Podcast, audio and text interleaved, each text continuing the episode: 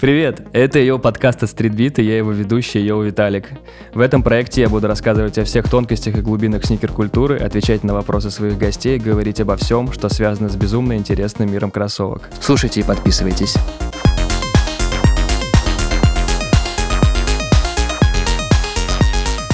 Всем привет, это Эй, йоу подкаст Streetbeat, с вами Йоу Виталик, и сегодня у меня в гостях Николай Тисенко. Колян, привет. Эй, йоу, всем здорово, ребята. Рад, что вы снова с нами. Рад, что вы пишете комментарии. Мы любим их читать. Мы любим смотреть, как вы ставите звездочки. Мы как те самые э, в Яндекс Такси ребята, которые говорят, пожалуйста, оцените нашу поездку, пожалуйста, оцените наш подкаст, напишите свои мысли. А, Виталик скидывал недавно, ему в директ писали от магазина от Винтаж, в котором вообще я офигел, когда Андрюха, ты это показал. Привет. Да, потому что я сначала смотрю, от какого аккаунта это сообщение, потому что там закупаются все селебы, которых я знаю, они все меня туда отправляют. Я там тоже приобрел несколько вещей. А, и когда я увидел, что тебе с этого аккаунта пишут хвалебные отзывы про подкаст, я, честно говоря, а, знатно обрадовался. Это действительно всегда приятно и очень полезно для нас, потому что только с помощью ваших отзывов, ваших комментариев мы можем стать лучше. И большое спасибо за то, что вы это делаете. Да, спасибо большое. А, мы недавно с друзьями, вот как раз я ездил на родину, на Урал, мы ездили на свадьбу, у нас была долгая поездка, и ребята говорят, так, кто включает музыку, кто включает музыку? Я говорю, давайте я. Я первый подключился к Bluetooth и зарядил им подкаст. Они такие, нет, пожалуйста, мы хотели веселую музыку, но спустя пару минут были такие... Заберите у деда aux. Заберите, да, у деда aux.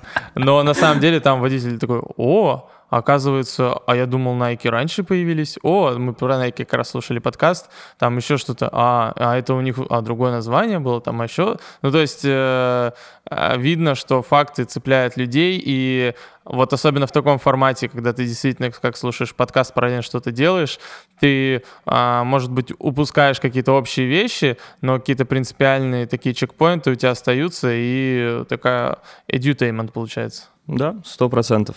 Да, и сегодня мы э, немножко продолжим тему Nike. Мы поговорим про, собственно, феномен, про легенду, про, наверное, для меня самый э, яркий символ и образ сникер-гейма, всей этой э, хип-хоп и сникер-тусовки, кроссовки, которые были в десятках может даже в сотнях фильмов, которые являются а, наверное, вот те пары, которые являются самыми дорогими в мире, а, в них 100% есть эта модель. Мы сегодня поговорим про Джорданы.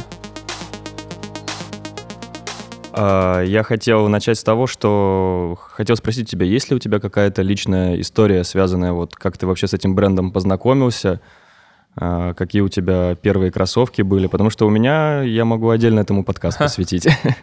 Как я в это все ворвался? А, Джорданы для меня это был, то есть я не знал, что это Джорданы. Я их видел в кино, ну, то есть если про первое такое соприкосновение. Я, и для меня это был вот силуэт, который... Э, э, такой символ э, баскетбола, ну причем баскетбола не паркетного, потому что я его особо не смотрел, не увлекался. То есть для меня весь баскетбол это э, стритбол, вот, и вся э, там кино и музыкальная культура, которая была связана, я видел, что чуваки вот в каких-то таких кроссовках. И для меня, в моем понимании, это были какие-то высокие кеды, вот, и э, у меня были Э, Джорданы, но они были не оригинальные, самые первые. У-у-у. Да, естественно. И я тогда... Легит чек забыл сделать. Кого? Легит чек. Да-да-да. Вот. И э, я тогда просто увидел такие же кроссовки, как э, в кино, вот, в школе, и такой, о, я, конечно же, себе возьму такие. Вот. Я надеюсь, это не Трэвисы были какие-нибудь? Нет, я, слушай, мне кажется, тогда какой-то год 2006, мне кажется, тогда еще не было Трэвиса. Ну да, да, да. Вот. Тогда еще, в принципе, про Трэвиса никто не знал. Трэвису 14 лет было, 2006. Ну вот, и, и да. Поэтому, и потом, только сейчас я понял, ну, спустя долгое время понял, что это были Джорданы, и что они были, скорее всего, не настоящие. Вот, но они реально были довольно качественные, потому что они до сих пор живы, они лежат у меня на даче, и э, Ну, то есть с ними все окей. Вот, кроме, кроме, наверное, если, да, сделать чек, то они окажутся настоящими.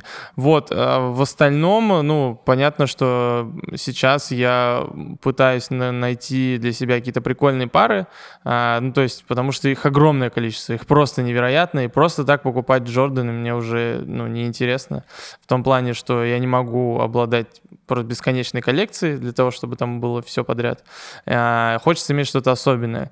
И для меня то, что меня сейчас сильнее всего связывает, это шестые Джорданы, про который я прочитал в твоей статье, о том, что Майкл Китон на съемках Бэтмена, угу. э, по-моему, Бэтмен навсегда назывался, да, а, именно. Э, для него специально разработали вот эти шестерки, а, что-то там ну, ботинки на базе шестерок. Да, да, да ботинки угу. на базе шестерок. И я, как ультрафанат Бэтмена, и э, всю свою жизнь, э, когда пытаюсь, знаешь, какие-то вещи в таком соответствующем стиле приобретать, вот, а, чтобы в жизни быть чуть-чуть супергероем, как мы все мальчишки мечтаем.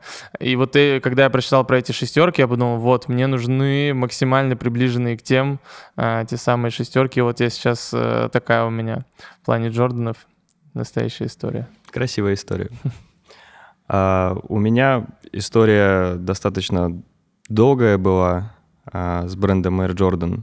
Началась она, когда мне было еще лет 6 или 7, когда я впервые посмотрел а, фильм Space Jam я сразу обратил внимание на кроссовки Майкла Джордана. На какие именно? Ты знаешь, сначала на девятки, в которых он угу. разминался, как раз э, в зале, вот перед игрой с командой монстров у него были девятые Air Jordan, в которых он, кстати, никогда в форме Чикаго Буллс не выходил. Угу потому что они вышли как раз э, во время его ухода из спорта. Но об этом я позже расскажу подробнее. И были 11 Space Jam. Я, правда, тогда ну, не обратил на них особого внимания. Мне они не показались чем-то космическим, хотя позже я понял, как я ошибался. Хм. И задачей для меня было уже там годам к 14, к 15 просто завладеть какими-то кроссовками Air Jordan, просто прикоснуться к этому, потому что тогда не было еще такого выбора. А, изредка переиздавались какие-то номерные Джорданы, выходили гибриды, ну и тому подобное. И первый мой Джордан был гибрид, даже это не гибрид, это смесь была вторых и третьих Джорданов, назывались Джордан 2.5. А. Их вообще тогда, по-моему, всего один раз выпустили. Виталик, что с тобой происходит 9. вообще? Я, каждый раз мы начинаем говорить про какой-то бренд, про, про какую-то э, модель, и у тебя оказывается, что первые какие-то случайные вообще, которые должны быть самыми базовыми, они окажутся, оказываются у тебя супер редкими, лимитированными. Ну, я думаю, их можно еще найти, просто это не было какой-то культовой моделью. Я вообще до сих пор не уверен, что они были игровыми, потому что это с какими-то деталями от ретро, были с Elephant принтом в расцветке Black Cement, такой классической для третьих Джорданов. И тоже об этом мы сегодня будем подробно говорить. А, и, а к номерным я вообще пришел только... Вот четвертые мои Джорданы были номерными. Потом после 2.5 у меня был гибрид на базе Air Force, Air Jordan Fusion. Потом были Jordan Spy Zyke, а, которые сделаны в сотрудничестве со Спайком Ли. Угу. Который во всех своих фильмах э, их да, светит. да, да, да, да. И только потом, э, в одиннадцатом году, я купил себе две пары сразу номерных, пятерки, э, потому что я был большим фанатом Fresh Prince of Bel-Air, там Уилл Смит, э, я думаю, многие смотрели этот сериал, он как раз очень часто появлялся там в пятерке. Они потом выпустили пару в какой-то специальной расцветке. Да, есть коллаборация этому. с Уиллом Смитом, о ней тоже поговорим и купил себе 11 Джорданы. Вот мои первые 11 были в расцветке Cool Grey. Их как раз тогда переиздали. Это была просто Блин, обидно, что сейчас нету у нас видео еще формата, и нельзя все это, знаешь, вставлять, показывать, потому что такая Я, Виталик, ностальгия раска- расскажу тебе небольшой спойлер. У нас совсем скоро запустится видеоформат на нашем э, YouTube-канале Streetbeat TV, на котором... Да наш... ты шо? Да, на котором у нас сейчас выходит Мосгордвиж и разговор. И там же у нас появится еще один формат, э, не сказать, что новый, но, в общем, мы подкаст запустим в видеоформате, у нас там будет супер декорации, реально, это это очень Кайф, будет круто. красиво. Да, и мы там сможем а, еще добавить какого-то визуала. Угу. Во-первых, во-вторых, э, все наконец увидят, как ты выглядишь. Ты уже сделал спойлер в подкасте да. про Nike. Да, вот э, я не буду его повторять, поэтому послушайте, узнаете. Я там описываю внешность Виталика. Так, короче, мы, как всегда, затянули начало. Я думаю, что надо возвращаться к бренду Air Jordan. Да, надо возвращаться к истории. Давай начнем с базы. А мы, э, не помню, по-моему, с Ливаном э, в Мосгордвиже пытались это все просветить, но давай, э, то есть у нас все равно вот та аудитория, которая пытается полностью с нуля mm-hmm. разобраться, собственно, как и мы с Колей э, здесь э, новички. И наша задача этот мостик построить э, между такими экспертами, как ты, и людьми, которые хотят разобраться. А, изначально, почему Джордан и Nike, что это, один бренд или разные, как так вышло, и вот и дальше почему какие-то цифры еще номерные, не номерные, что это значит, их столько штук и так далее. А, я бы хотел начать рассказ э, с имени, знаешь, не Майкла Джордана, угу. не Фила Найта и даже там не Спайка Ли, не Тинкера Хэтфилда. Так. А, есть Я такой... про себя, про Виталика расскажу. Не, есть такой человек, э, Сони Вакара. Я считаю, лично я считаю его самым вот важным человеком э, в истории бренда Air Jordan, потому что без него этого бренда бы не было. Так, а, что это за человек? Это был такой спортивный менеджер. Он работал в компании Nike, но он не сразу там начал работать. А, Сони Вакара сицилиец. Парень, Сицилиец? который, да, который родился на родине самых таких, знаешь, э, Гангстерских. гангстеров, лжецов, э, суетологов и так далее. То есть этот человек, знаешь, он всегда знал, с кем и где можно договориться. А, как-то, когда он закончил свой университет, он а, без экзаменов смог туда пропихнуть своего друга. Об этом узнал э, тренер баскетбольной команды, но вместо того, чтобы Сони Вакара читать за это, он понял, что парень смышленый, знает какие-то, знает что-то, чего не знает он, и умеет договариваться с людьми. И он к нему подошел и сказал, слушай, твой друг, черт с ним, пусть учится. Я сейчас пытаюсь э, привлечь крутых баскетболистов в свою университетскую mm-hmm. команду. И мне нужен, нужно, нужен человек, который мне будет в этом помогать, который будет как-то отсматривать баскетболистов, делать, ну вот, кастинг, грубо говоря. Mm-hmm. То есть Нужен он ему предложил менеджер. работу скаута, грубо говоря, mm-hmm. знаешь, с такими расширенными полномочиями. Но это были 60-е годы, ездить по стране в каждую школу, смотреть э, будущих, знаешь, проспектов mm-hmm. и талантливых баскетболистов просто не было времени, средств и так далее. И что сделал Сони Вакара? Он сделал в Бруклине турнир Dapper Dan Classic, на который просто приезжали все баскетболисты лучшие страны, и именно там происходил вот этот самый отбор. Круто, круто. Он э, по-другому перевернул модель. Позже он начал работать в Nike, и он пришел к Филу Найту и сказал, если вы хотите, чтобы в ваших кроссовках играли э, лучшие университеты, э, дайте мне денег и кроссовок просто. То есть он приходил к тренеру какого-нибудь э, университета, там, Сиракьюз или Джорджтауна, э, давал тренеру 25 тысяч долларов, угу. и 20 пар кроссовок Nike.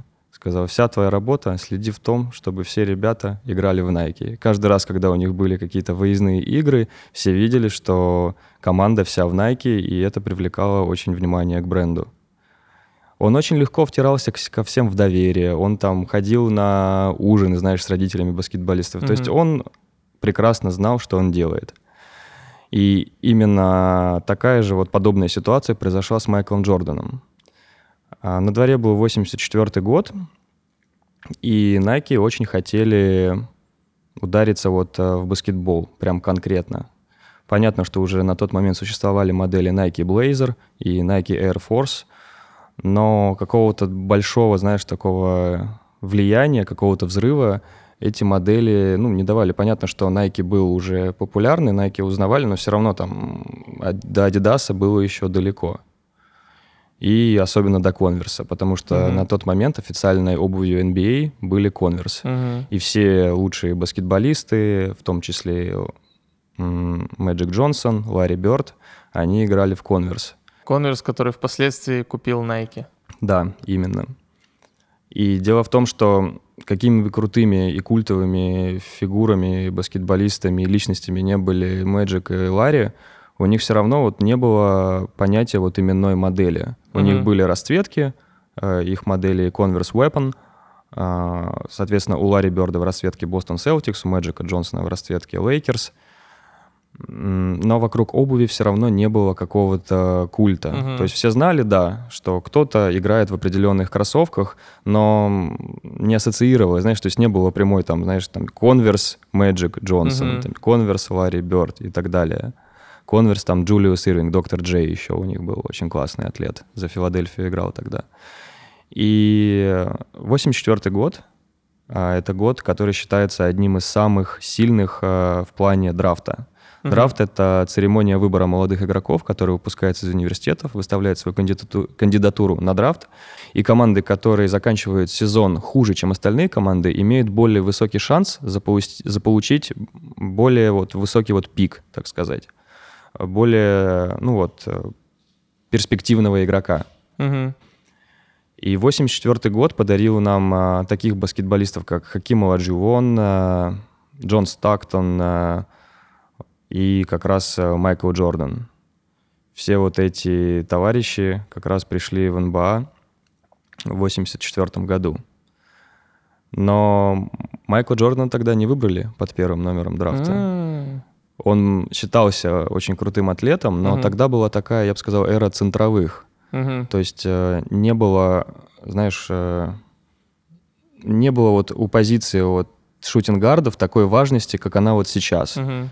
Была важность, важна была силовая борьба, твои, конечно, безусловно, атлетические способности, но прежде всего твоя мощь, твой рост и центровые тогда 80-ми, можно сказать, управляли просто. Мгм. Поэтому под первым номером выбрали Хакима Ладжиона, величайший, один из величайших центровых, играл за Хьюстон Рокетс, получил прозвище Хаким The Dream. А под вторым номером выбрали Сэма Перкинса, если мне не изменяет память.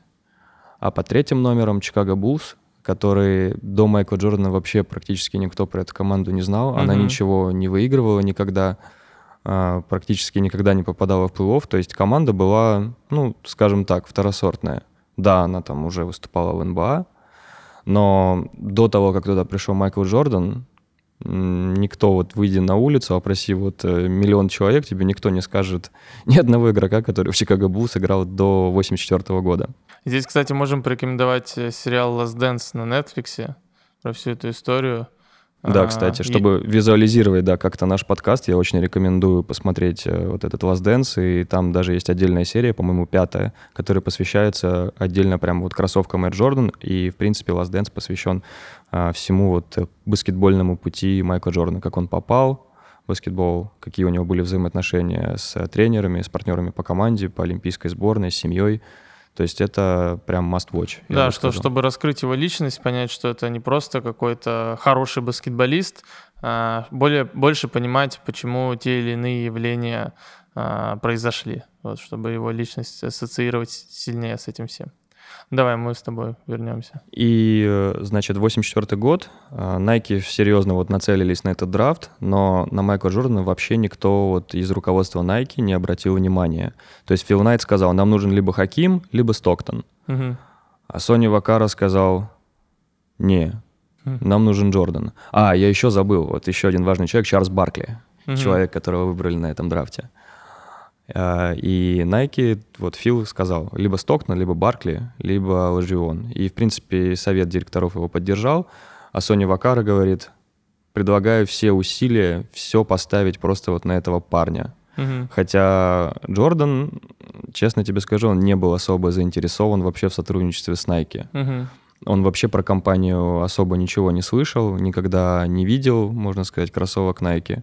Ну и он был деловым уже человеком, Мгм. не по годам. И он очень хотел себе большой контракт, который он понимал, что может э, претендовать на большие деньги, чем ему предлагал на тот момент Nike. Он вообще хотел с Adidas подписать контракт, но Adidas вообще эту тему всю проигнорировал. М. Непонятно почему, просто, просто это не входило в их планы. Мгм. И Сони Вакара познакомился тогда с Майклом Джорданом в 84-м, съездил к нему, уговаривал, хотя Джордан вообще был первое время непреклонен. Он говорил, да не нужен мне этот Nike. Говорит, я ну, не хочу, мне не нравятся кроссовки, которые они делают.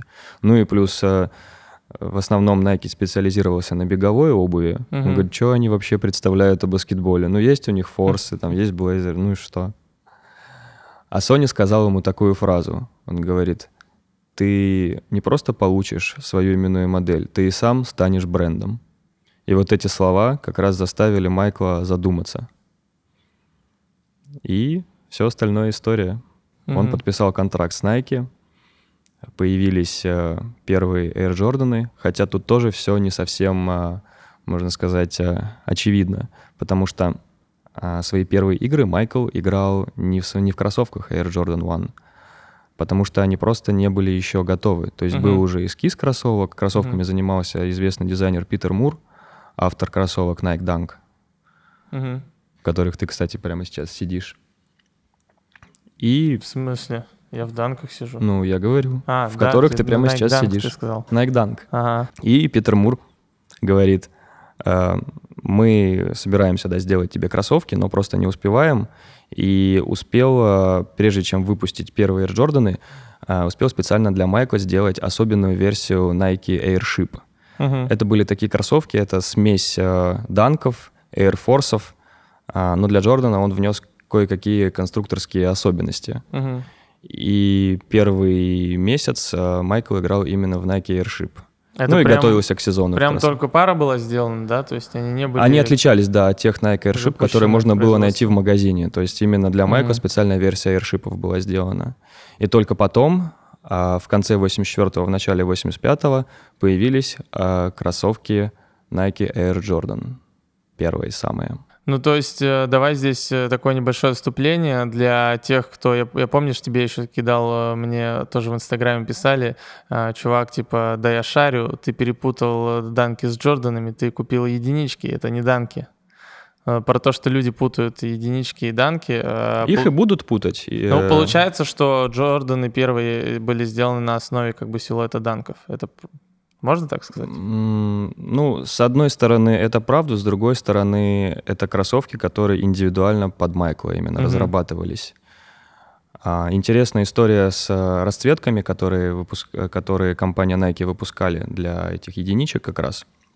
Дебютной расцветкой стало, стало исполнение Брэд, угу. сочетание черного и красного. И Майклу это, честно говоря, тоже не очень понравилось. Это не только Майклу не нравилось, но и всей НБА, потому что тогда а, вот эти вот цвета черно-красные, а, это такая легенда, кто-то в нее верит, кто-то нет, но это были цвета дьявола, угу. и НБА запретили эти кроссовки Майку Джордану надевать во время игр. Угу. Сказали, будешь играть в черно-красных, мы будем тебя каждый раз штрафовать на 5000 долларов. Угу. А Nike сказал, не вопрос, мы будем эти штрафы ну, оплачивать.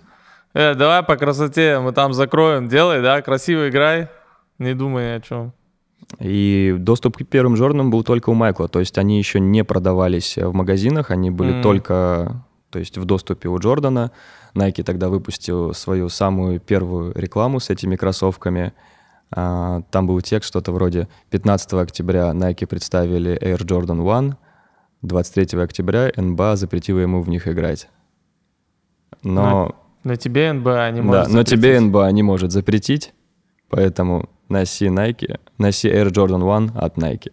Это очень мощный ролик, и э, чем меня еще, э, какая в нем есть революционность, что там э, в этом ролике, когда камера опускается с лица Майкла на сами э, Джорданы, произносится этот текст, и то, что запретили, их закрывают черными прямоугольниками, как да. типа цензура. И, и я понимаю, что насколько это смело. Ну, то есть представь сейчас любому бренду скажут, что мы ваш, э, в рекламе вашего продукта закроем его черным прямоугольником. Они скажут, в смысле? Мы платим деньги, мы платим за трансляцию, наш продукт нужно показать красиво со всех сторон. Вы с ума сошли закрыть его прямоугольниками? Они это сделали, я думаю, кроме ну, самого слогана, который просто безумно крутой, который бросает вызов вообще call to action бешеный. Ты еще и типа и закрыл эту пару, ты думаешь, вот это, конечно, Kanye West еще тогда не, не, не додумывался ну, да. до такого мощного маркетинга. Видишь, тогда это очень э, сильно, очень много внимания привлекло к персоне Майкла Джордана. Mm-hmm. А, и Он в принципе такой получился. И в принципе к бренду. Mm-hmm. В феврале 85 года первые Джорданы вышли на рынок. Их начали мгновенно скупать. Это был супер хит. И это был настолько громкий хит, что вот Nike просто ну, не ожидали, что такое произойдет, что такое случится. То есть они планировали продать э, кроссовок на 3 миллиона долларов, угу. единичек, а продали на 100 с чем-то, типа Мгм. 120 или 130. То есть это был бум, взрыв. э, Sony Vaccaro э, выразили огромную благодарность за то, что ну, он прям вот разглядел в Джордане лицо ну, вот, компании, лицо вот Мгм. будущего отдельного бренда.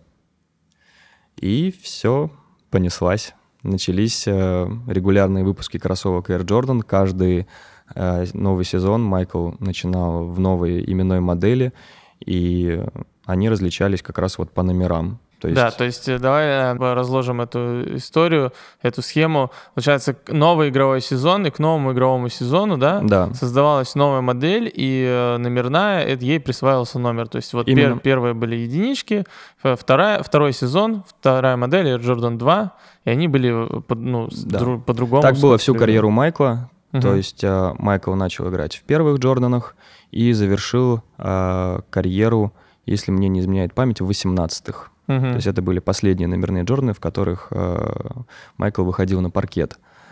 А Дальше номерные все равно продолжали делать до 23-х. Мгм. Но поскольку Майкл Джордан играл как раз по 23 номерам, приняли решение, что 23 будут последними номерными. Мгм.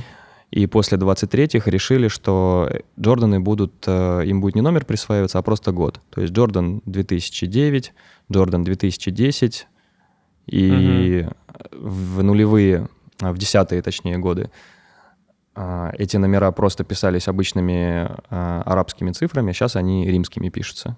Сейчас, э, получается, 36-е Джорданы уже выпустились. Ну, я честно скажу, я не знал, потому что в массовой культуре так мало говорится вот о каких-то этих новых. Видимо, они еще не успели, да, себе заявить. Потому что в основном, что там единички, понятно, самые популярные. И там вот старше одиннадцатых э, я редко встречал упоминания.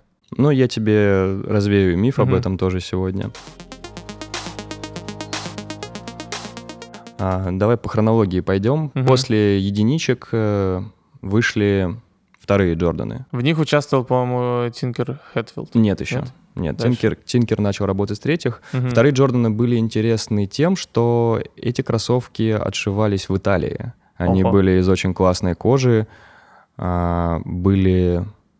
Ну, не знаю, они для меня самые неоднозначные Джорданы вот среди всех э, Почему? ном- номерных. Для меня они лично непривлекательные. Мгм. Хотя огромное количество коллабораций, интересных расцветок на их базе созданы, каких-то эксклюзивов для игроков НБА начала нулевых. Тут все, мне кажется, очень сильно, вот во-вторых, очень сильно все зависело от расцветки, потому что силуэт вообще вот просто не мой был. Мгм. И Майкл Джордан, честно говоря, со мной был солидарен, потому что ему вторые тоже вообще не понравились. После вторых Джорданов он только и думал о том, что правильно ли он решение сделал, подписав контракт с Nike. А, после вторых он Да, засомневался. после даже. вторых он засомневался в правильности своего решения.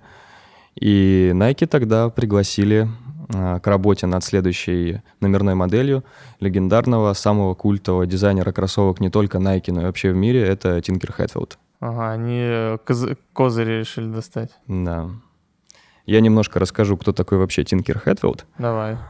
А, Прежде чем а, стать дизайнером в Nike, он а, учился, он был достаточно талантливым спортсменом, он учился в университете Орегона, он занимался прыжками шестом. Вообще он выиграл а, Мгм. спортивную стипендию имени Уилта Чемберлена, и ему полностью оплачивалось а, обучение в институте Орегона. Мгм.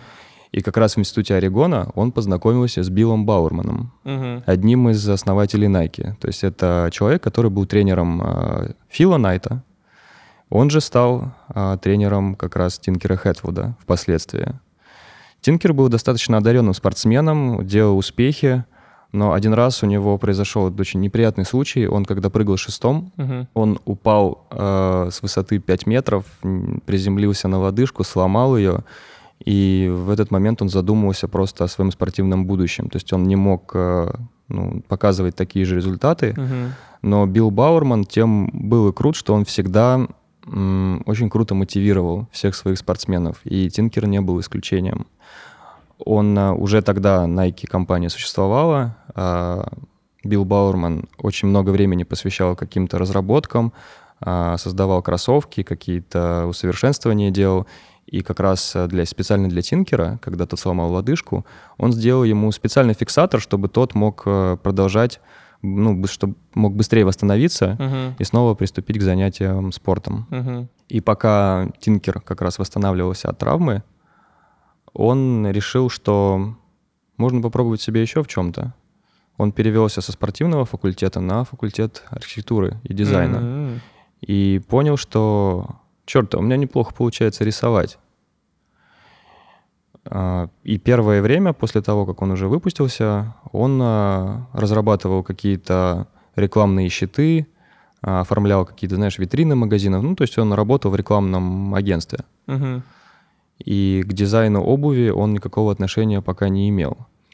А в 81 году Nike решили провести конкурс для молодых дизайнеров. Тогда это был что-то типа такого 24-часового марафона, Ого. когда даются такие задания, знаешь, вы как э, в классе на ЕГЭ сидите, Мгм. вам дают задание, вам надо, ну вот, быстро думать и что-то вот создавать. Мгм. И через два дня после того, как этот конкурс прошел, Тинкера сразу пригласили на работу в Nike. И первым громким проектом Тинкера Хэтфилда, одной из первых его работ, это были первые Air Max.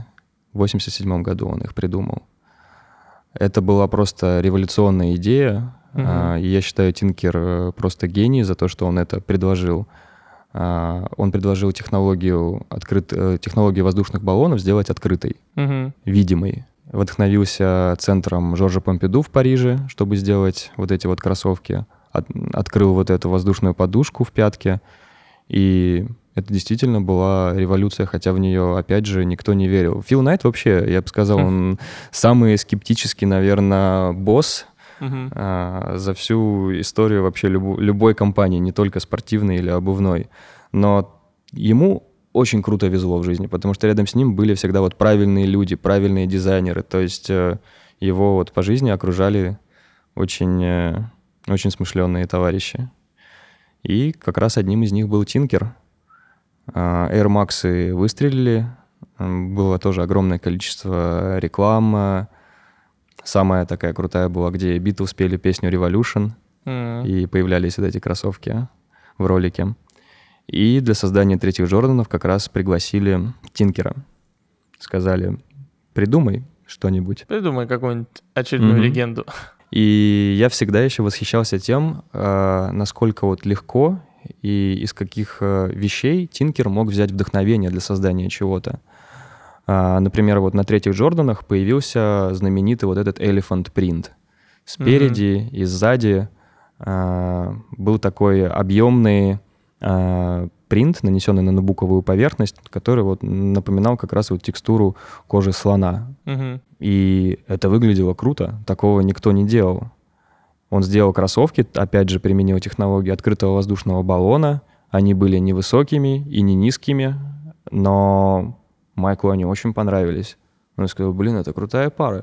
И именно с третьих Джорданов, э, мне кажется, ну вот на мой взгляд, про Майкла начали уже тогда немножко в другом ключе говорить. М. Он тогда в этих кроссовках выиграл Dunk Contest. Вот э, даже если ты сейчас в Google вбиваешь просто Майкл Джордан, Мгм. тебе каждая третья фотография будет фотография, где он прыгает со штрафной линии на Slam Dunk контесте, на конкурсе бросков сверху, и показывает всему миру, что человек умеет летать. А на ногах у него кроссовки Air Jordan. М. Плюс а, третьи Air Jordan стали первыми кроссовками бренда, на которых появился логотип Jumpman. Мгм. У логотипа тоже есть своя отдельная история. Давай. А Джордан, э, все знают, что Майкл принимал участие в Олимпиаде 92 года. А, Эта команда вошла в историю как Dream Team. Мгм. Именно от нее пошел вот этот термин Dream Team. Но до 92 года проходила еще Олимпиада в Лос-Анджелесе в 84 И тогда сборная Америки также выиграла золото, очень уверенно, очень круто. И, и играли в основном молодые игроки. То есть там самый старый игрок, ему 23 года было. То есть они из университетов набрали ребят. Никто еще в НБА даже не играл. То есть э, ребята... Из известных игроков там был Крис Малин, а, Патрик Юинг, они впоследствии тоже играли за Dream Team в 92-м. Остальных ребят я уже не вспомню. Но это была очень дерзкая, очень крутая команда, которой, к сожалению, мало внимания сегодня уделяется. И Джордан там на разминке как раз э, дурачился, прыгал, знаешь, вот показывал э, какую-то, исполнял балетную технику. Мгм. И фотография вот с таким прыжком, который вот э, воспроизводит логотип Air Jordan, она попала а, в журнал Life. Мгм. Впоследствии эту фотографию как раз э, использовали для логотипа Air Jordan. Конечно, ее там пересняли, Мгм. а, сфотографировали, как Джордан а, уже в кроссовках Air Jordan прыгает на фоне Чикаго в закате, и как раз э, с нее вот срисовали вот этот логотип Air Jordan. Ну, над ним по-разному шутят, говорят, что это там вратарь тащит мяч из девятки. Есть много шуток, но этот логотип как раз э, появился впервые на тройках. Майкл тогда был вообще был просто сезон 87-88, а, Slam Dunk Contest, матч всех звезд, а, титул лучшего бомбардира. Пока он, конечно, чемпионаты не выигрывал, но Джордана уже боялись. Потому что с каждым сезоном он становился сильнее, умнее, быстрее, прыгал выше и, конечно, зарабатывал авторитет в лиге. Слушай, а такой вопрос. А в команде остальные игроки, они играли тоже в Джорданах или в других кроссовках? Нет, э, другие игроки играли либо в Nike, либо в Adidas. Особо в Chicago Bulls никто в Air Jordan не выходил. А, Но забавный был случай, что легендарный тренер Chicago Bulls Фил Джексон носил иногда кроссовки Air Jordan, он прямо на матчах, а, вот, например, немного да, забегая вперед, после третьих Джорданов вышли четвертые, и в четвертых Джорданах а, как раз на одной из игр появился Фил Джексон, он такой стоит в костюме, а, здоровый такой мужик, там 2 2.03, по-моему, у него рост, он в костюме, с такой с кудрявыми серыми волосами в усах, и в четвертых Джорданах Брэд.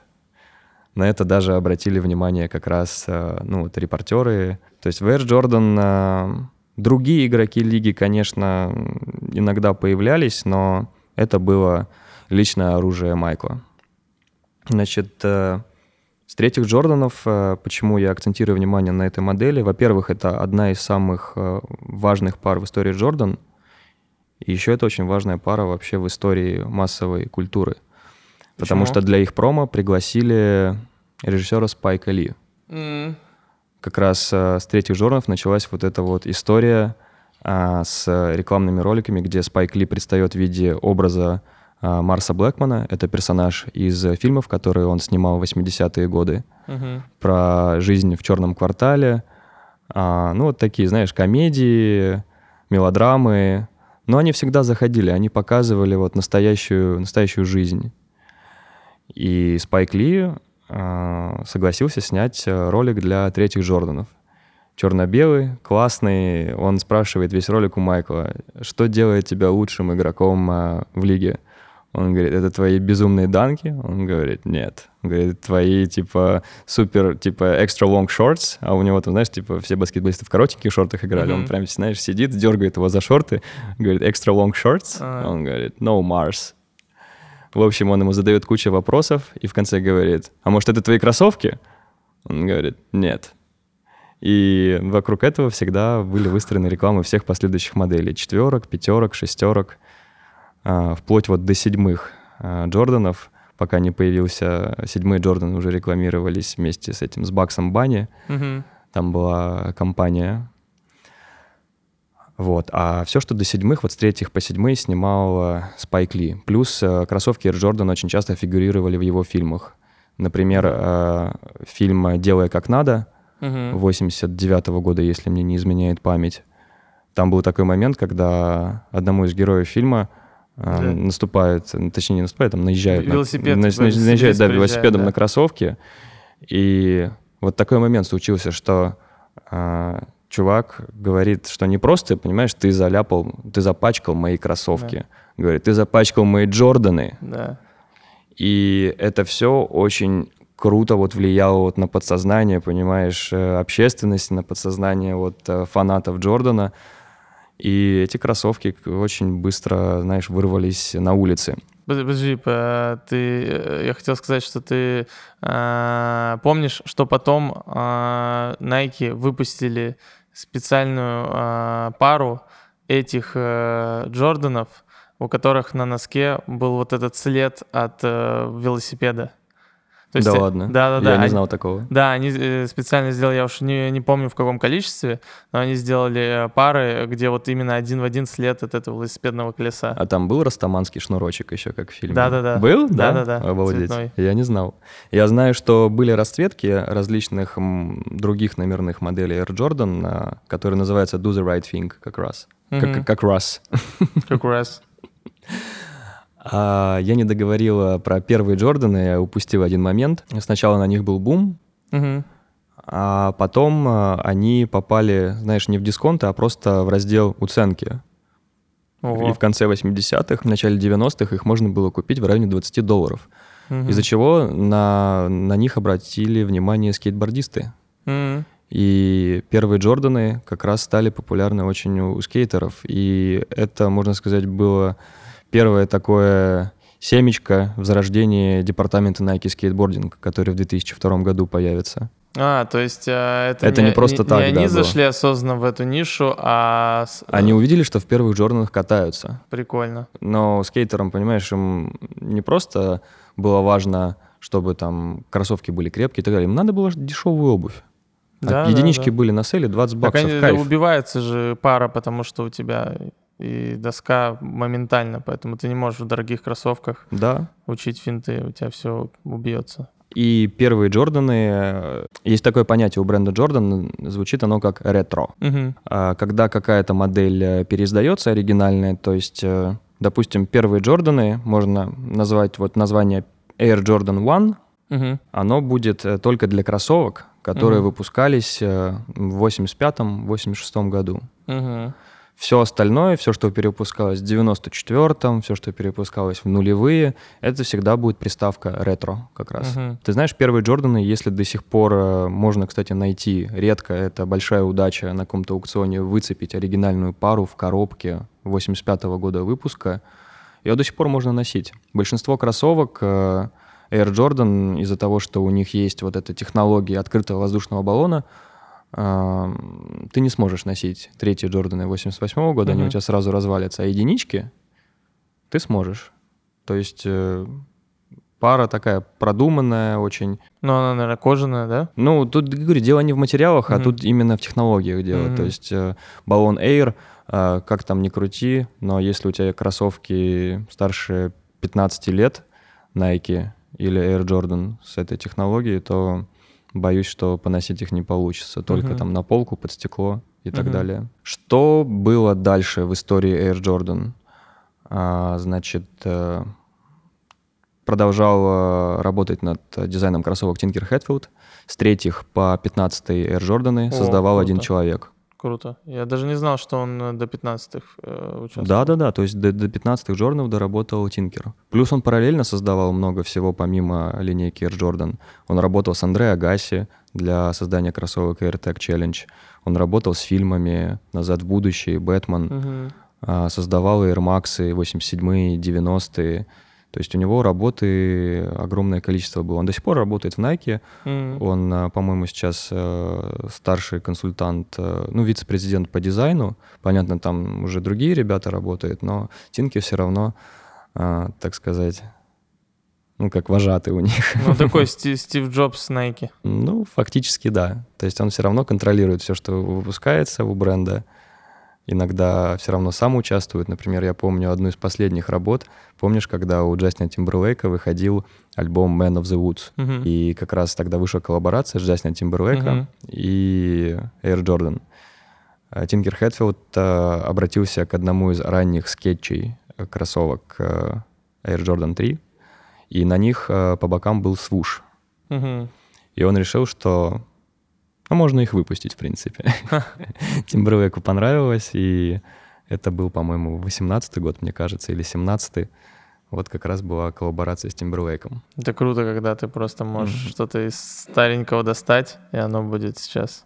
Да, я, я люблю, когда компания обращается с архивом, э, как э, обращаются к своим архивам и находят там что-то интересное. Мгм. После четверок были, естественно, пятые Air Jordans. Это мои самые любимые Air Jordans, потому что мне показалось, что вот э, они самые сложные для меня вот лично, самые интересные.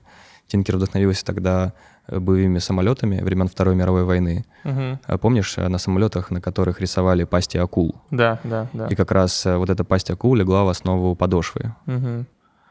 А, Применил интересное решение в виде лейс-локов. А, Это специальные небольшие зажимы, да, такие пластиковые на шнурках. То есть можно было кроссовки не шнуровать, а просто затянуть их на вот Затянуть. этот пластиковый зажим с пружинкой. Мгм. А, Плюс он применил там светоотражающие элементы на язычке. А, Пару очень полюбил, как мы сказали в начале подкаста, Уилл Смит. Уилл Смит вообще просто дикий фанат был пятерок. Во всех выпусках а, Fresh Prince of Bel-Air он практически всегда появлялся в пятерках. У него была расцветка грейп. А еще в этих кроссовках очень круто появился в фильме «Король Ральф» э, актер Джон Гудман.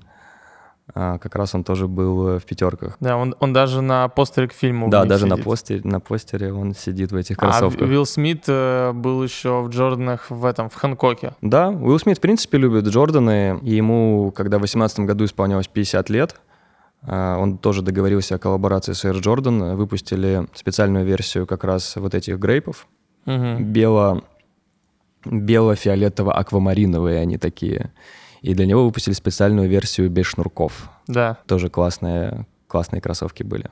Шестые Джорданы — это кроссовки, которые были вдохновлены автомобилями Porsche. Ого. Porsche 911, на котором Майкл передвигался, послужил тоже вот вдохновением. Вот от- э, это еще раз к вопросу, откуда Тинкер берет идеи для создания обуви. То есть просто машина, на которой ездил Джордан.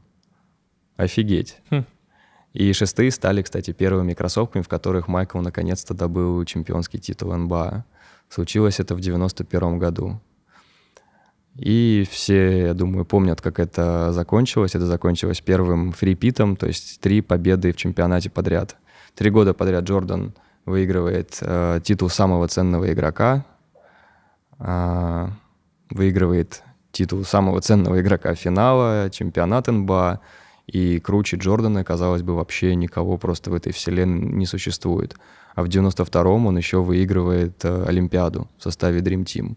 То есть он свою, можно сказать, славу как бы за пределы Америки. То есть, в принципе, уже, знаешь, благодаря Джордану рейтинги НБА очень круто повысились, огромное количество людей просто начали вообще вот следить за этим видом спорта, хотя ну, вот то, что было в начале 80-х, и то, что вот в эру Джордана, конец 80-х, начало 90-х, это просто небо и земля.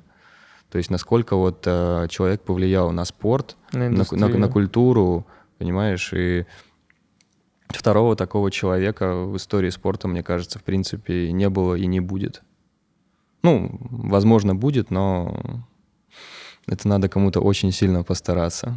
Да, мне После- кажется, да, мы уже потеряли э, тот этап развития, когда человеческая э, физика могла Мгм. что-то новое нам принести в культуру. Сейчас уже на это... Да, и, кстати, ты хорошо, что об этом сказал физика Майкла Джордана очень сильно обгоняла время, потому что он играл вообще в другой баскетбол. Угу. Если в основном игроки тех времен, ну, были какие-то, знаешь, э, комбинации, какие-то, какой-то силовой баскет, то есть он легко, знаешь, раскладывался вот, ну, на пальцах, объяснялся в энциклопедиях, книжках, то есть все играли, можно сказать, по книжке. Были игроки с каким-то выраженным э, э, стилем, но такого, как Джордан, никто просто вот не показывал. Он был реально как будто с другой планеты. Вернусь э, к 90 1993 году Майкл выигрывает третье чемпионство подряд с булс, и внезапно он решает уйти из спорта. На пике карьеры ему 30 лет, у него трагично погибает отец, и он решает, что надо уйти из спорта. Угу. Практически на полтора года Джордан покинул НБА, покинул баскетбол, и все это время он играл в бейсбол. Потому что Мгм. как раз его отец всегда хотел, чтобы он играл за бейсбол. Стал бейсболистом, да. Понятно, что бейсболиста из Джордана какого-то хорошего не вышло. Он играл за фарм-клуб. Назывался он Бирмингем Бэрнс, если мне не изменяет память. Полтора года Джордан играл э, в бейсбол. И только в сезоне, в конце сезона 94-95 он решил вернуться. И тогда все газеты пестрили вот надписями «I'm back». Просто До возвращения да, возвращение Джордана, да. Он тогда ну, сыграл всего, по-моему, в 10 или в 15 играх, и Чикаго, к сожалению, тогда чемпионат не выиграли. Но с 96 по 98 снова вот вернулась эра Майкла Джордана. Но он не потерял себя, как, как, как он э, Он, он не вернулся? потерял себя, он был все тем же, все тем же Майклом Джорданом, он продолжил выигрывать чемпионаты, титулы бомбардиров. Э, У Майкла Джордана 6 чемпионских перстней и 5 титулов MVP. Это, это очень круто. И повторить, э, ну, понятно, что есть э, баскетболисты, у которых больше титулов, но, повторюсь, никто такого влияния не оказал на как раз на индустрию. Мгм. А В сезоне 97-98 Майкл выступал в 13-х и в 14-х Джорданах. Вот ты сказал, что как раз не слышал вот ничего о вот моделях ближе к 15-й. Да. Сезон 97-98 как раз он провел в 13-х и в 14-х. А 14-е Джорданы вообще это отдельная тема. Я очень люблю их дизайн, который, опять же, был вдохновлен автомобилем. А Каким? На этот раз это был Феррари, Мгм. а, по-моему, 550 Маранелло. Да, Опять же, автомобиль прям- Майкла. Там сбоку был как раз логотип Air Jordan, который был заключен в такой небольшой щиток и напоминал как раз горцующую лошадь на логотипе Феррари. Да, и сочетание цветов такое же. Сочетание цветов, да, какие-то воздухозаборники, вот эти вот э, агрессивные спереди вставки. А, И это были последние кроссовки, в которых Джордан а, вышел в цветах вот э, как своей команды Chicago Bulls. Мгм. И в Last Dance как раз в сериале об этом тоже очень-очень многое сказано. Последняя игра финала против Чикаго Буллс, 98 год, и всего несколько секунд до конца игры он делает эффектный кроссовер на защитнике Юта Джаз и забрасывает через него такой средний, красивый, элегантный бросочек. И это было, ну вот, круче уйти из спорта, правда, во второй раз. Круче нельзя было. То есть он забрал чемпионский перстень и в 35 лет опять сказал, что типа я ухожу. Теперь уже на совсем. Нет, он вернулся еще раз в 2000-м. Уже не в Чикаго Буллс, правда, за Вашингтон Уизардс он играл. Возможно, он об этом немного жалеет, Что вернулся? да, потому что, ну, он уже видно было, что у него не тот интерес к баскетболу, уже не те возможности, когда он был молодым, прыгучим. Но он все равно свои там 20 очков за игру плюс-минус набирал, участвовал в матчах всех звезд. И в 2003 году Джордан официально завершил э, карьеру баскетболиста. И последние кроссовки, которые Майкл надевал, были 18-е. А что еще интересного можно рассказать? Слушай, а, ну- я, я ни слова про 11-е не сказал. Вот. Считается, про 11-е Джорданы. Ага. Считается, что самая культовая а, вообще пара, которая есть э, в портфолио бренда Air Jordan, это 11 Это кроссовки баскетбольные, на которых впервые применили лакированную кожу. М, Это который Space Jam это как раз. который как раз Space Jam. Мгм. На этот раз Тинкер Хэтфуд вдохновился газонокосилкой для создания вот этих самых кроссовок. Неожиданный поворот. Садовая газонокосилка, у которой была такая а, глянцевая ну, вот, поверхность, и он подумал, блин, а что если применить это ну, вот, как элемент дизайна в кроссовках? Мгм. И он использовал тогда лакированную кожу а, в одиннадцатых как раз и номерных кроссовках Майкла. И получилось, не знаю, очень круто.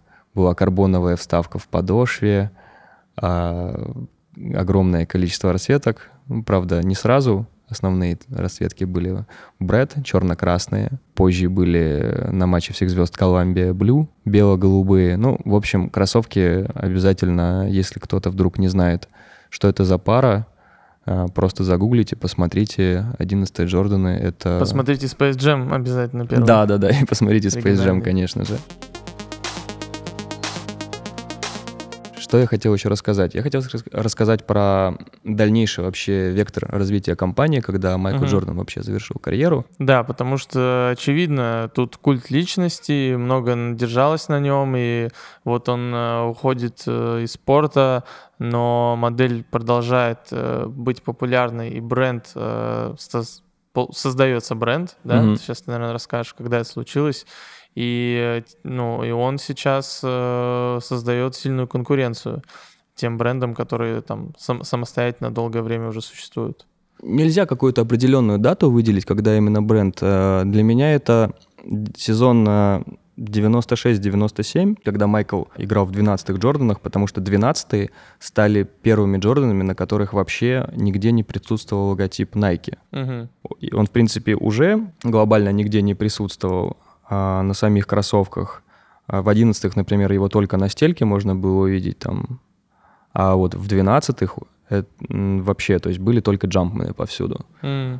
Коробки еще были там Nike, Air mm-hmm. Jordan, вот, но на самих кроссовках уже опознавательные знаки пропали, и это был, я думаю, знак, что Air Jordan вырос вообще в отдельное самостоятельное не просто направление, а в отдельный лейбл. Mm-hmm. Хотел сказать, рассказать про коллаборации, которые у Air, Jordan, у Air Jordan выходят, и какие вообще спортсмены сотрудничают. Ну, сейчас как будто бы самое хайповое, да, применю это слово, все, что происходит, это обязательно какая-то коллаборация с Джорданами.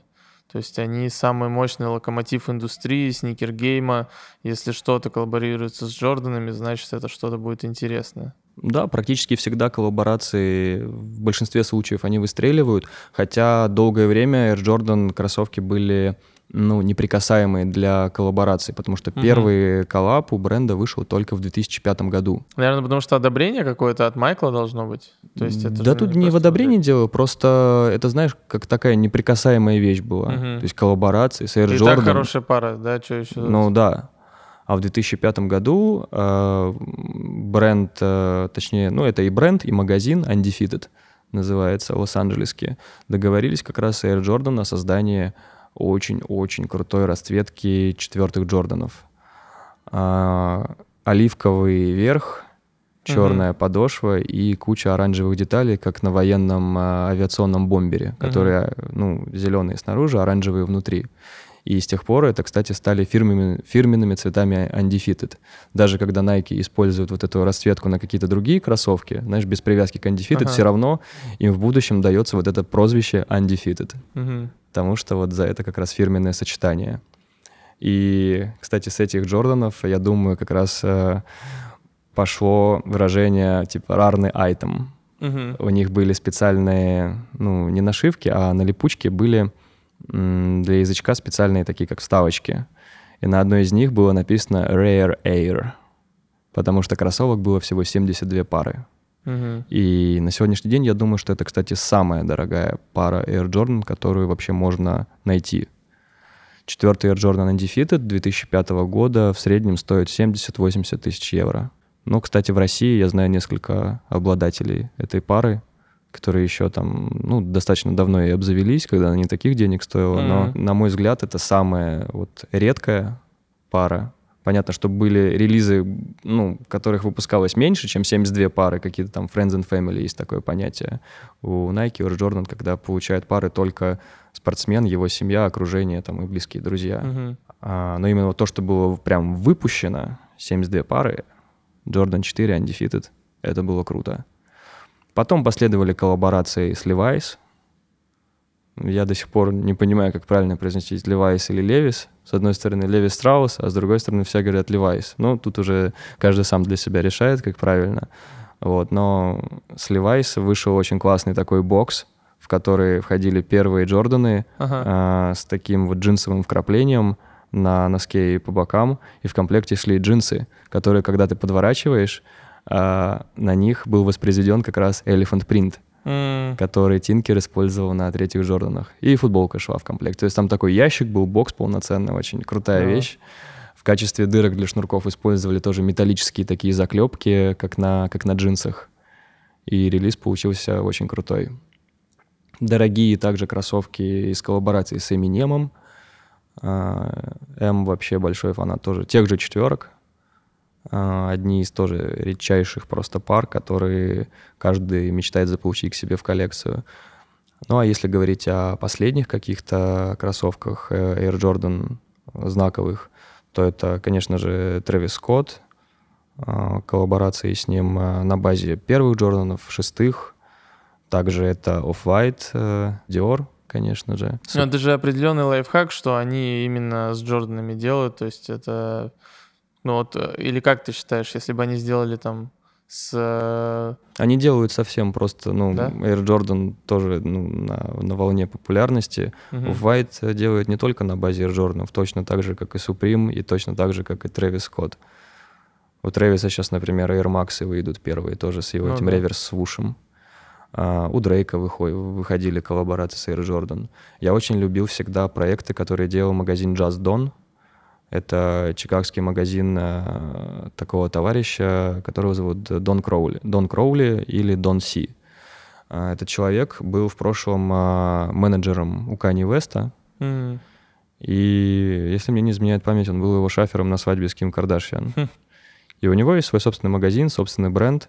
Он знаменит тем, что использует очень крутые материалы Мгм. а, в Дорогие. своих, да, то есть прям люксовые материалы. И Дон Кроули очень любит вторые Джорданы, Мгм. которые я не люблю, но вот именно в расцветках вот э, от Дона Си вторые Джорданы — это произведение искусства, конечно. Тут вообще нич- ничего не скажешь. А, также знаковый такой для меня был коллаб с э, скейтбордистом Лэнсом Маунтином. Это такая же икона скейтбординга, как и Тони Хоук, только Мгм. он даже старше, чем Тони Хоук. Ого. Э, Он, как и Тони, по-моему, до сих пор катается. Ему 56 или 57 лет. Офигеть. Но это как раз э, отсылка к той истории, в которой я рассказывал про Air Jordan, когда начали в единичках э, молодые ребята Мгм. скейтбордингом заниматься. И вышло несколько расцветок Air Jordan SB, то есть Мгм. на логотипе, на язычке появилась приставочка, вот скейтбординг Мгм. как раз. Это в каком году SB? Это середина, где, ну, это 15, 16, 17, вот эти, вот эти вот годы. То есть там было несколько релизов, но они все... вот, Ну, все это очень совсем, то есть... э, Свежий, это свежий достаточно. Свежий, да. Мгм. И а, они берут э, какие-то классические силуэты, правильно? То есть они, допустим, данки SB, то есть они берут данки, что-то с ними делают? Не-не-не, это взяли первые Джорданы просто, Мгм. Э, добавили в них, по-моему, Мгм. э, как раз вот то, что устанавливается практически во все скейтбордические данки. Мгм. И выпустили эти кроссовки. А может даже без зума, я вот честно тебе скажу, не вспомню. Мгм. Но сам факт вот наличия Air Jordan Skateboarding с Венсом Маунтином — это очень э, крутой шаг был со стороны компании. Также я хотел рассказать немного про то, что вообще Джордан делает совместно с клубом Paris Saint-Germain. Мгм. Почему вообще, кстати, у Air Jordan такая любовь к Парижу? Да. А, Майкл в, э, в самом начале своей карьеры Потому что э, недавно э, мы с тобой обсуждали, у кого-то был конфликт, что он обожает Air Jordan, но ненавидит ПСЖ. И очень негодует, что у Джордана нет коллаборации с любым другим футбольным. Ну, там история такая. Париж был вообще первой, первым европейским городом, который посетил Джордан Мгм. в самом начале карьеры. У него там был небольшой там выставочный матч, фотосессия, и ему так понравился этот город, что он сказал, я хочу, чтобы э, если мы будем когда-то, точнее не если, а когда мы будем Мгм. открывать магазин Air Jordan э, где-то в Европе, я хочу, чтобы Париж стал э, первым городом, где откроется магазин Air Jordan. Собственно, так и случилось, и до сих пор он, по-моему, в начале 90-х открылся магазин Air Jordan, и до сих пор он там находится. И как раз примерно три, три года назад Air Jordan начали еще сотрудничать с футбольным клубом Paris Saint-Germain. А, В Streetbeat, кстати, прямо сейчас есть, я думаю, коллекция э, с. Paris Saint-Germain. Производятся кроссовки, худи, какие-то рюкзаки, футболки, то есть огромное количество вещей. Лично у меня есть четверки. Э, Четвертые Джорданы ПСЖ очень классные. Мне нравятся вот эти вот винные цвета Мгм. команды, которые часто обыгрываются и в футбольной форме. То есть это ПСЖ единственный футбольный бренд, у которых есть альтернативная форма а, Air Jordan. Ну а что ты про одежду можешь сказать про Джордан с точки зрения вообще э, как самостоятельного бренда? Это такое как бы дополнение к тому, что и, и так на хайпе продается, или действительно одежда является интересной? Одежда интересная, но лично для меня всегда было интересно только вот эта линейка Engineered э, 23. Ты, кстати, од- одевался, по-моему, как-то и в В- штаны, и в в Вомбере, куртку, да. То есть там абсолютно другое внимание к деталям, к материалам. Но, в принципе, это, ну, найковские технологии в любом случае. Ну, то есть э, про эту линейку, э, что это более люксовая, да, такая более премиальная? Engi- Engineered 23, да. Это более такая прокачанная, но в принципе одежда Air Jordan глобально ничем не отличается от Nike. Понятно, там бывают более какие-то веселые принты с самим э, Майклом.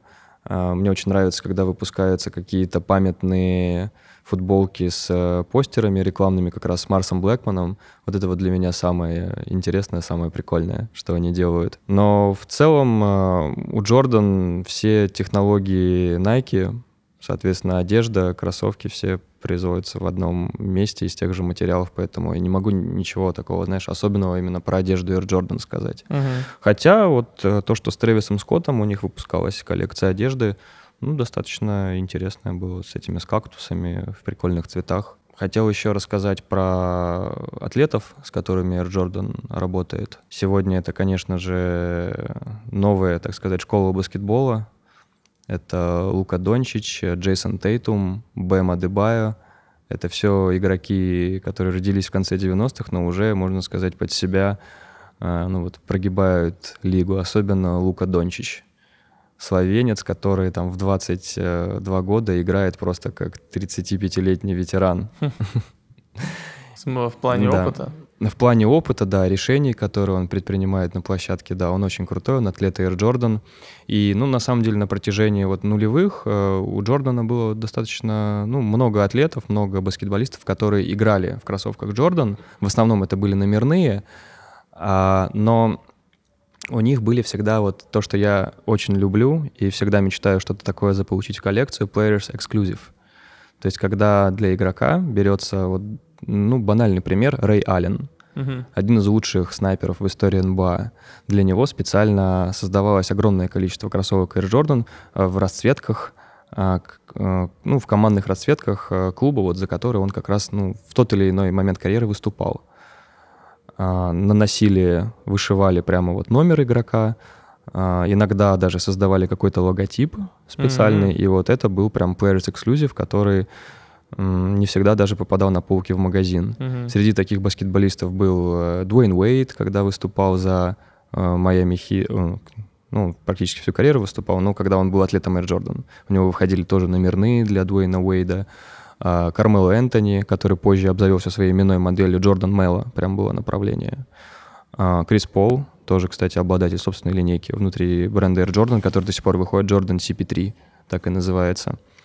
Плюс э, это, конечно же, там Майк Биби и куча-куча-куча других э, игроков, кто получали вот эти вот эксклюзивы. И на мой взгляд, что вот это самые вот э, желанные пары у поклонников Air Jordan. Это вовсе, знаешь, не Air Jordan Dior, не Трэвис mm-hmm. Скотт, а вот если ты прям супер фанат это для вот широкой Джордана, аудитории. Это, это для широкой тех, аудитории, да. да. А такое ты можешь только найти на каких-то аукционах. Mm-hmm. Ну это надо знать вообще как минимум про них. Да, да. ну искать. вот э, я бы я, я бы хотел что-то, особенно а, вот от Майка Биби, потому что мне очень нравились вот цвета команды, за которой он выступал, Сакраменто Кингс, там такие черные, ну, бук, фиолетовые, вот эти вот вставки, вышивки какие-то, это всегда, ну, вот лично для меня было очень круто.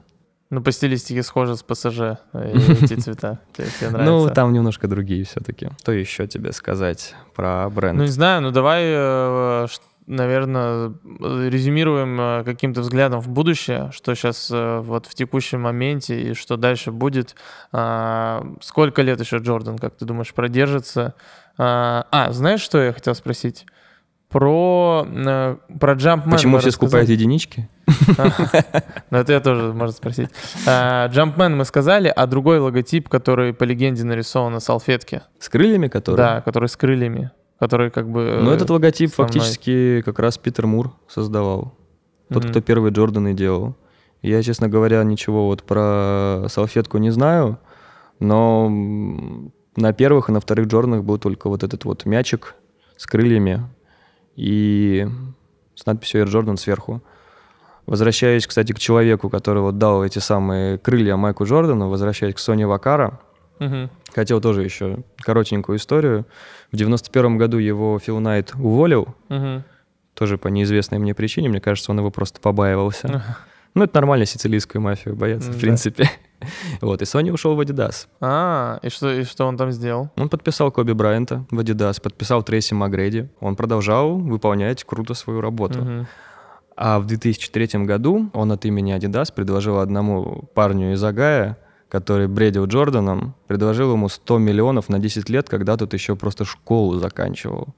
Но когда уже зашла речь о подписании контракта, Adidas резко вот 100 миллионов до 70 понизили. Ага. И сделка сорвалась. Вот. Парня звали Леброн Джеймс. И в итоге Леброн подписал контракт с Nike на 10 лет на 90 миллионов долларов. И теперь мы имеем э, Леброна в космическом джеме в продолжении. Да, ну, ты представляешь, что ну, Adidas два раза упустили, да, понимаешь, да. возможно, такие прям перевороты в истории их брендов. Да, как минимум с Леброном они могли отыграться угу. какую-то. Ну вот Сони Вакара, все, что вот он делал после ухода из Nike, мне кажется, он просто мстил Филу Найту. Ну да, да, конечно. И ему это удавалось. Ну, он, кстати, до сих пор жив, э, ведет, по-моему, даже какие-то лекции по спортивному маркетингу и по тому, как искусству договариваться, суетиться угу. и решать вопросики. Круто. Я бы поучился, мне кажется. Вот. Конечно, это человек, э, тоже легенда, без которого бы все этого не состоялось. Но ты заговорил, а почему все покупают единички? Да время такое. Не мы такие, жизнь такая, надо единички покупать, если хочешь выживать. Слушай, ну резко к ним возник э, интерес, хотя, ну, он такой, вспышками всегда у этой модели был. А, когда они в начале 90-х по 20 долларов продавались mm-hmm.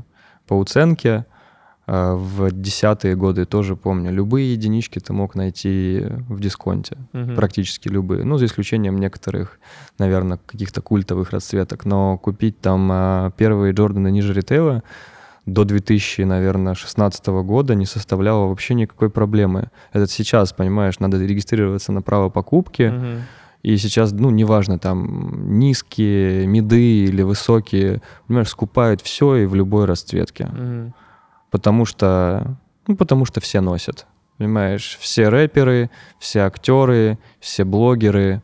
Это самая сейчас, э, ну, популярная, можно сказать, обувь в мире. Джорданы и Данки. Не знаю, сколько еще этот тренд продержится, но просто иногда хочется, чтобы люди смотрели немножко шире, и обращали внимание на другие достойные модели не только Air Jordan, но и, в принципе, других брендов. Для этого мы делаем наш подкаст и да. снимаем Мосгордвиж и рассказываем про сникер-культуру. И тебе огромная благодарность за то, что ты ведешь нас на, по этой большой экскурсии. И э, если вы хотите также э, не только видеть верхушку айсберга и следить за трендами, но еще и понимать э, культуру э, сникергейма и обращать внимание на какие-то интересные пары, которые действительно будут интересны вам за счет истории или за счет их архитектуры или еще чего-то, то будьте с нами, подписывайтесь на подкасты Йоу, следите за Виталиком, а, следите за нашими... Следите за Виталиком. Следите за Виталиком, стойте возле его подъезда. Я такой, да, иду за мной коптер, знаешь, такой летит. Да-да-да. Да, подписывайтесь на наши инстаграмы, они тоже есть в описании. Подписывайтесь на Streetbeat TV. А, будем рады вместе с вами узнавать что-то новое рассказывать что-то новое. И э, действительно э, эту культуру внутри себя взращивать именно тем образом, а, чтобы мы находили что-то свое каждый да. в этом. Носите то, что нравится, а не то, что вам навязывает мода. Бау! Это основа любого стиля. Поэтому, Николай, спасибо за добрые слова. Вам спасибо большое, что слушали э, всю нашу беседу. Мы постарались э, в очередной раз быть немного динамичнее. Не знаю, получилось у нас это или нет, но еще раз спасибо и до новых подкастов. Пау! Пока-пока.